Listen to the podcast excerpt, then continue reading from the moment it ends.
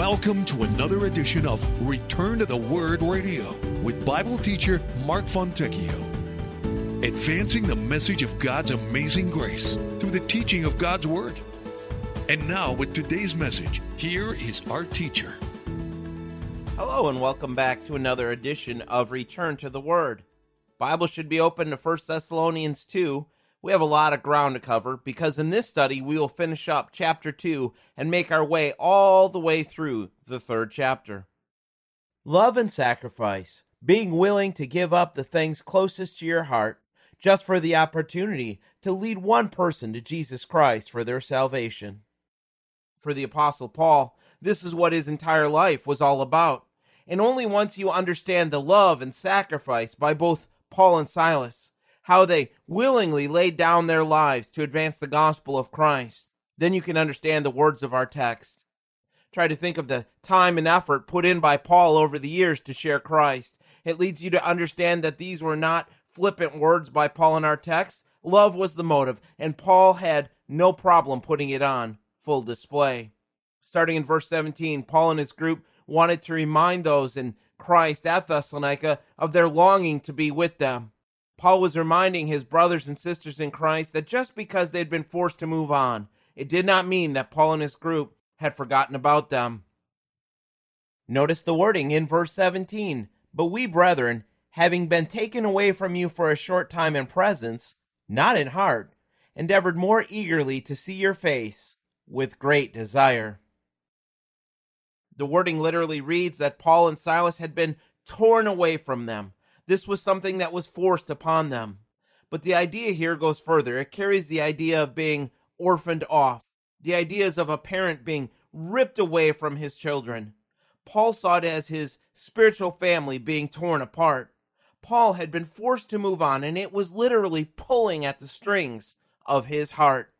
In just a short time, these men and women at Thessalonica had been brought into the family of God, and the bonds of love between them simply could not be broken it could easily have been that the accusations were beginning to be made that Paul and Silas had no desire to come back, that Paul and Silas tend to run when the going gets tough.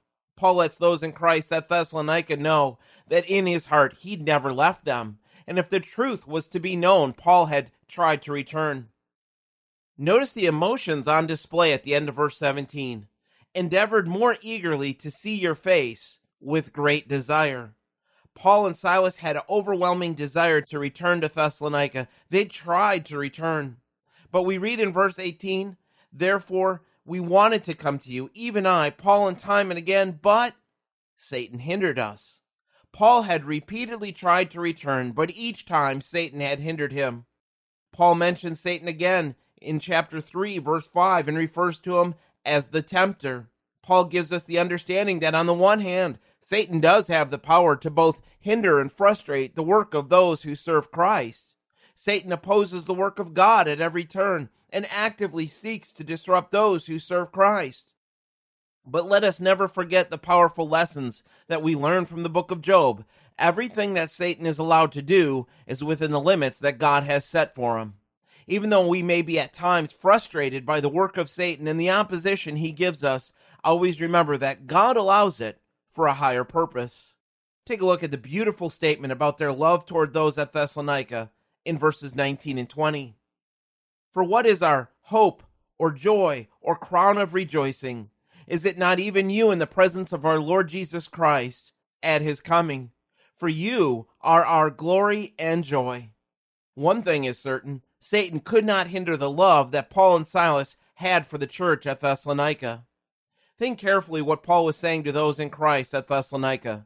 The word for crown that Paul uses is a word which referred to a wreath, which was given to those who were victorious in the Greek games of the day. Paul is describing the day when he would stand before the judgment seat of Christ. And Paul would know that he had not only run the race, but he had been victorious. Because at the judgment seat of Christ, Paul and Silas would be able to see these new converts to the faith. They will be their crown. They will be their joy. If you want to know what motivated the Apostle Paul, this is it. Paul was willing to sacrifice it all if it meant leading men and women to salvation in Christ Jesus. Paul's greatest joy would be seeing his fellow believers at the judgment seat of Christ. Paul and Silas served the Lord and lived their lives always in view of that day. This is why they could face the persecution. This is why they could face the hard times and still keep going. Because they lived for the eternal. They lived in light of the fact that the rapture could come at any moment, that the return of Christ for his church is imminent. And I must tell you, when you get to this point in your life, when you live for the eternal, there is great comfort and peace in Christ. Now, as you hit chapter 3, remember what we looked at before. Based on our study of Acts, it would seem that Paul and Silas were the ones chased out of Thessalonica and that Timothy was not with them. It was safe for Timothy to go there. Therefore, Paul tells them, starting in verse 1 Therefore, when we could no longer endure it, we thought it good to be left in Athens alone, and sent Timothy, our brother and minister of God, and our fellow laborer in the gospel of Christ to establish you and encourage you concerning your faith. The time had come for Paul and his group. They could no longer endure the suspense of not knowing what was happening with their brothers and sisters in Christ. Their separation, their lack of communication ate away at them. Paul had been hounded by these Jews from town to town and had a deep concern of what would happen back at Thessalonica for this young church. Turn over to Acts 17. At this point in Acts, Paul and Silas had already fled from Thessalonica to Berea, which was about 40 miles to the west. But take a look at what happens in Acts 17, starting in verse 13. But when the Jews from Thessalonica learned that the word of God was preached by Paul at Berea, they came there also and stirred up the crowds. Then immediately the brethren sent Paul away to go to the sea, but both Silas and Timothy remained there. So those who conducted Paul brought him to Athens, and receiving a command for Silas and Timothy to come to him with all speed, they departed. Paul, Silas, and Timothy met up again at Athens. But the deep concern they had was what we just saw in verse 13. If the Jews from Thessalonica were so dedicated to stop the gospel of Christ that they would actually travel down to Berea to stir up the crowds against Paul, then the obvious question that it left was what type of opposition was taking place back in Thessalonica. Now it seems by piecing together what we know in Acts and First Thessalonians, not only was Timothy sent to Thessalonica from Athens, but it would also seem that Silas was sent on a mission to the region of Macedonia, probably to the church at Philippi, leaving Paul in Athens just as the book of Acts records. Paul eventually moved on to Corinth, where both Timothy and Silas rejoined him. But this time in Athens is the time Paul is speaking of back in our text when Timothy was sent to them. So head back to 1 Thessalonians. It all goes back to this entire point that if Paul and Silas were just con man, Paul wouldn't have sent Timothy to them with the sole purpose of establishing them and encouraging them in the faith.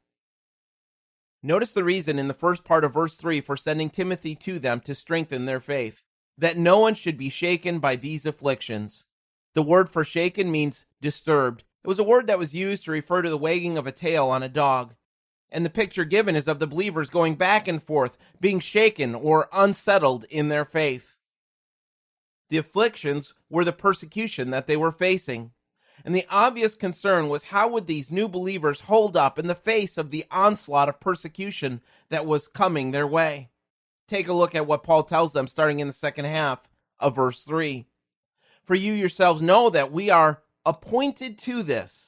For in fact, we told you before when we were with you that we would suffer tribulation, just as it happened, and you know. I believe this second statement in verse 3 applies to every believer in Christ. It is part of the plan of God that those who follow him will suffer for their faith. Count on it, plan on it, because this is part of God's plan. Paul testifies, We are appointed to this.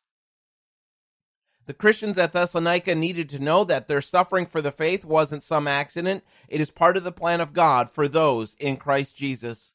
2 Timothy 3:12 teaches that all who desire to live godly in Christ Jesus will suffer persecution. Notice with me that this was something Paul had already taught them about when he was with them. And I am confident that Paul also taught them about the purpose of suffering for Christ. And I think it would be helpful to take a look at a few passages in the Word of God about this. Turn over to Matthew chapter 5. And we're not going to stop long at these passages, but I want you to get just a glimpse of the consistent theme in the Word of God about the suffering of those who dare to have faith in Christ. Matthew 5, looking to the words of Christ, starting in verse 10. Blessed are those who are persecuted for righteousness' sake, for theirs is the kingdom of heaven. Blessed are you when they revile and persecute you and say all kinds of evil against you falsely for my sake. Rejoice and be exceedingly glad, for great is your reward in heaven, for so they persecuted the prophets who were before you. If you apply the principles of this text, it will completely revolutionize how you look at suffering for Christ. Because the truth of Scripture is that our positions of service in the future kingdom of God, our rewards at the judgment seat of Christ, it is all being determined by how we handle the experiences of this life. Think of the words of Christ. If people lie about you, if people revile and persecute you for righteousness' sake, speaking of those in Christ who possess the righteousness of Christ, then you should rejoice because you belong to the future kingdom of God and you will receive your reward in heaven. Head over to 1 Peter chapter 4 verse 12. And as you head to 1 Peter 4, remind yourself of what Christ himself said in John chapter 16. Jesus said to the disciples, In the world you will have tribulation, but be of good cheer. I have overcome the world. 1 Peter 4, starting in verse 12, we read, Beloved, do not think it strange concerning the fiery trial which is to try you, as though some strange thing happened to you. But rejoice to the extent that you partake of Christ's sufferings, that when his glory is revealed, you may also be glad with exceeding joy. If you are reproached for the name of Christ, blessed are you, for the Spirit of glory and of God rests upon you. On their part he is blasphemed, but on your part he is glorified. Notice again this same message. Don't think it's strange when persecution comes, when suffering for the faith comes, but instead rejoice.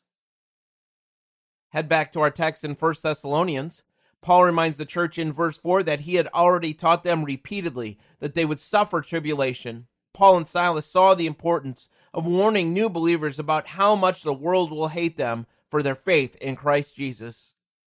You see, when we fail to warn new converts about the hatred of the world, we fail to prepare them for the battle and how they should respond. And then look again at what Paul tells them, just as it happened. This should have actually built their faith, helping them to trust Paul and Silas as messengers of God, because their prediction did happen, and it showed that the words of Paul and Silas could be trusted. In verse 5, Paul goes back to the subject of sending Timothy to them because of the tribulation Paul knew would come. He tells them, For this reason, when I could no longer endure it, I sent to know your faith, lest by some means the tempter had tempted you, and our labor might be in vain. The bottom line was that Paul was concerned about their faith, not their faith for salvation, but sanctification. He wasn't questioning their salvation when Paul stated, I sent to know your faith. He wanted to know if they were continuing to walk by faith, to live by faith. Paul knew how they had responded to the gospel. It's seen all throughout this epistle. They had received the word of God. But would these new believers in Christ continue to walk by faith? Would they continue to live out the Christian faith? Had these new converts given in to the temptations of Satan, had these new converts fallen away at the first hint of persecution, there would not have been much of a church at Thessalonica to speak of. And for Paul and Silas, their labor at Thessalonica would have been in vain. Take a look starting in verse 6. But now that Timothy has come to us from you and brought us good news of your faith and love, and that you always have good remembrance of us, greatly desiring to see us, as we also to see you. Therefore, brethren, in all our affliction and distress, we were comforted concerning you by your faith. For now we live, if you stand fast in the Lord. Timothy had just arrived with the good report, and you can almost sense the relief once Paul and Silas heard the good news about the faith and love of the Christians at Thessalonica. These believers were continuing to walk by faith, Love was the byproduct of their faith, love for both God and for the family of God. This love demonstrated itself in how they remembered Paul and his team. Instead of listening to lies about them, These new Christians longed to see Paul and Silas, and this brought comfort. This brought encouragement, even though, as Paul records in verse 7, they faced affliction and distress. They were comforted by the continued faith of these new believers. Paul was letting them know that even though he had moved on, Paul was still battling affliction and persecution. This was another bond that they shared. Paul and Silas had not escaped persecution by leaving Thessalonica. Paul and Silas had not escaped the worst of it. It actually followed them. Before word had gotten back to Paul and Silas about their continued faith in Christ, the concern they had for these new believers was weighing them down. But Paul now says, We live because of the news from Thessalonica, because they had stood fast in the Lord. Paul and Silas truly felt like a dead weight had been lifted off of them, and they felt alive in Christ. For Paul and Silas, their joy came from seeing their brothers and sisters in Christ walk by faith and stand firm in the Lord. Paul's entire life was about serving Christ, and the very thought of fruit coming out of the ministry at Thessalonica helped Paul to push on for the faith. Think of the lesson for all of us. As we walk by faith, we actually encourage others in the body of Christ to keep pressing on in the faith. Take another look at verses 9 and 10. For what thanks can we render to God for you for all the joy with which we rejoice for your sake before our God? night and day, praying exceedingly that we may see your face and perfect what is lacking in your faith. Paul and his group were so touched by the faith of those at Thessalonica, they were at a loss of words how to thank God enough for the work he had done in their lives. Nothing they could do, nothing they could say would compare to the debt of gratitude they owed to the Lord for the joy he had given them. Here we get to the reason that the church at Thessalonica was able to remain steadfast in Christ during this persecution. It was the Lord at work. It was God Himself who held them up in the storm of persecution. Think of this second statement in verse 9. With all the joy they had, they rejoiced for their sake before God. On the one hand, Paul and his group were constantly thanking God for the work he had done. But on the other hand, night and day, praying exceedingly that we may see your face and perfect what is lacking in your faith. During the long hours of the night and during the busy hours of the day, again and again they offered their prayers to God for them.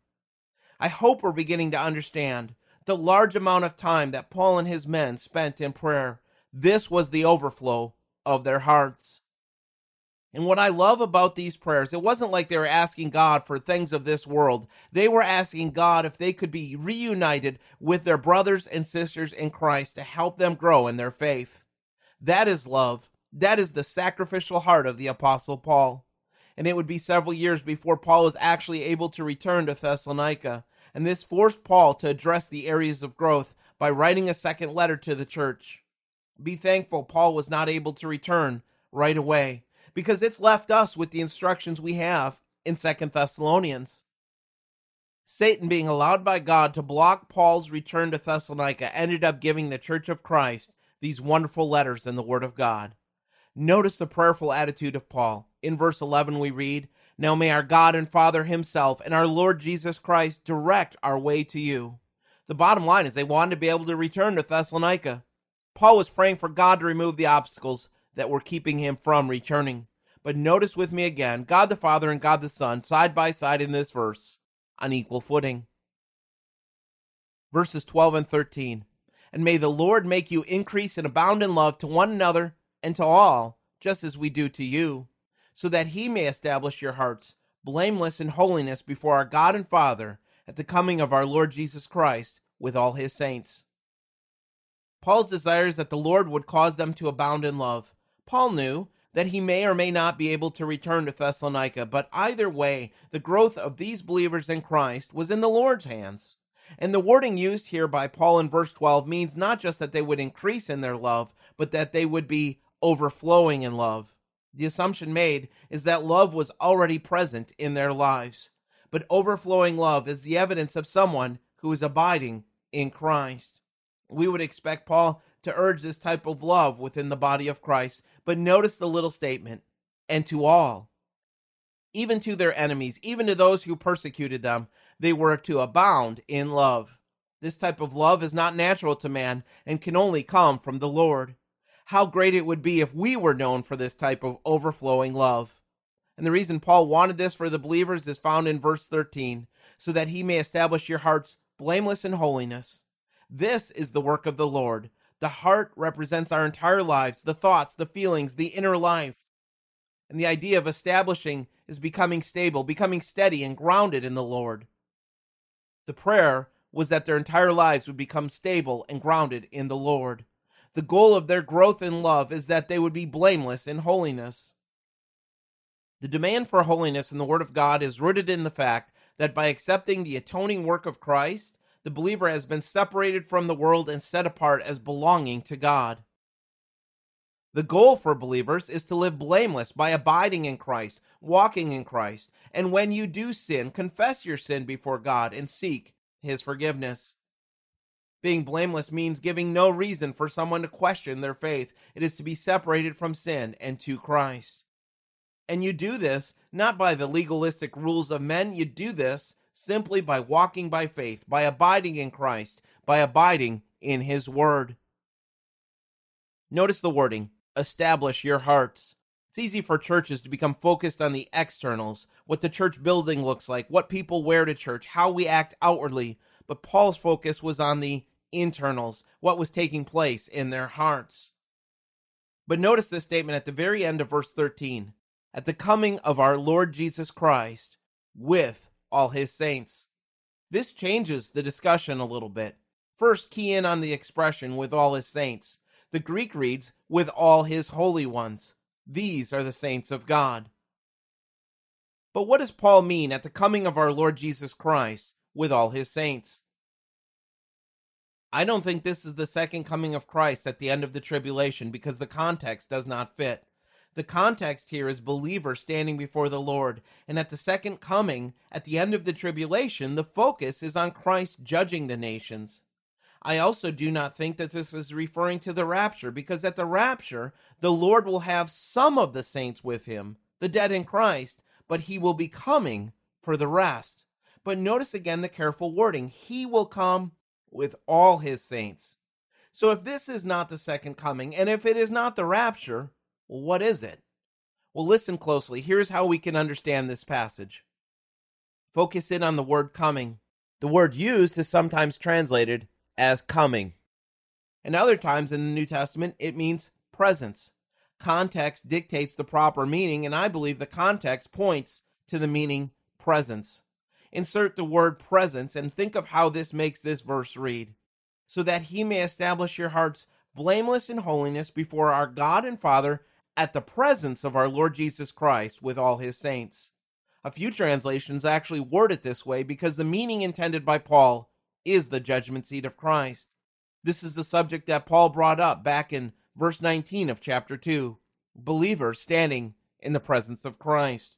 Paul urged the church at Thessalonica to be separate from the world, to be ready, so that when they stood before Christ at the judgment seat, he would find them blameless before God and men. Antwone Fisher was born in prison to a teenage mother. His father was shot and killed before he was even born. He became a ward of the state of Ohio, placed into foster care. He spent 14 years of his life with a cruel foster family, where he suffered years and years of abuse. Still a teenager, Antwone walked out the door of his foster family without them even giving him a goodbye. Antwone graduated from high school, but he found himself staying at the YMCA. Other times he slept on park benches and in alleys. It was then that Antwone joined the Navy. Antwone spent 11 years in the Navy, and it was in 1992 that Antwone sent out to look for his real family. Well, after several phone calls, he reached his aunt and uncle in Cleveland who escorted him to a rundown apartment complex where his mother lived. When Antwone met his mother and she realized who he was, she sat down on a worn out couch and just cried. Antwone asked her for an explanation. He wanted to know why she never came to find him when she got out of prison. But instead of answering, she sat there with tears streaming down her face. Antwone kissed her on the cheek. He walked away completely devastated and once again feeling helpless and alone. They made a movie of his life, and one of the most touching scenes was when Antwone left the apartment. He rode back to his aunt's house, As he gets out of the car, it becomes clear that this is a man who feels he does not belong. This was a lonely man. But as he enters the front door, his entire world changes. Antwone is met with a chorus of cheers from 50 plus relatives, all waiting to meet Antwone for the first time. There were children, cousins, uncles, family friends, all smothering him with hugs and smiles. One of his aunts comes along and squeezes his cheeks. Antwone was completely overwhelmed. The hallway stairs was filled with kids holding up signs with his name which they had made with crayons.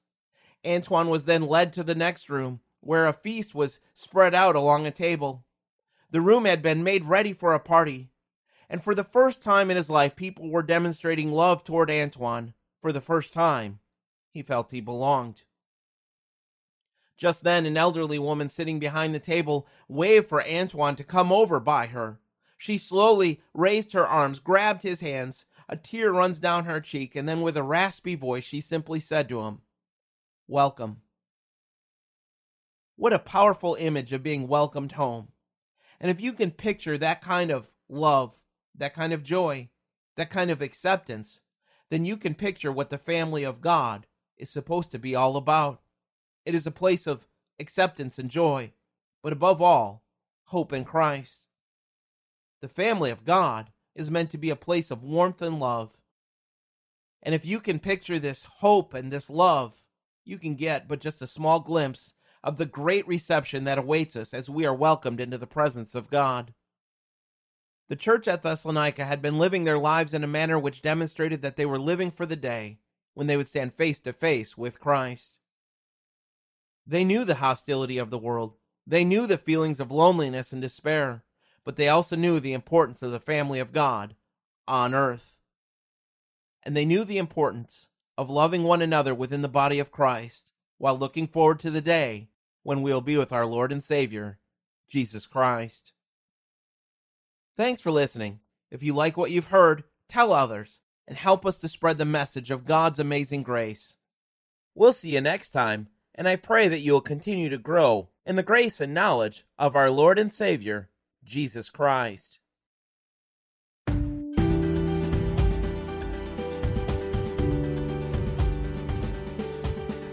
Return to the Word Ministries is committed to teaching the full counsel of God's Word and the gospel of Jesus Christ. For more about our ministry, please visit returntotheword.com. Return to the Word is a faith ministry. This means we freely distribute the teaching of the Word of God over the air and online. We do this without charge. If you feel led to support the ministry with a donation to help cover these costs, you may do so on our website, returntotheword.com, or by mailing a donation to Return to the Word, P.O. Box 879259, Wasilla, Alaska 99687. Thanks for listening, and we pray that the Word of God will be a lamp unto your feet and a light unto your path.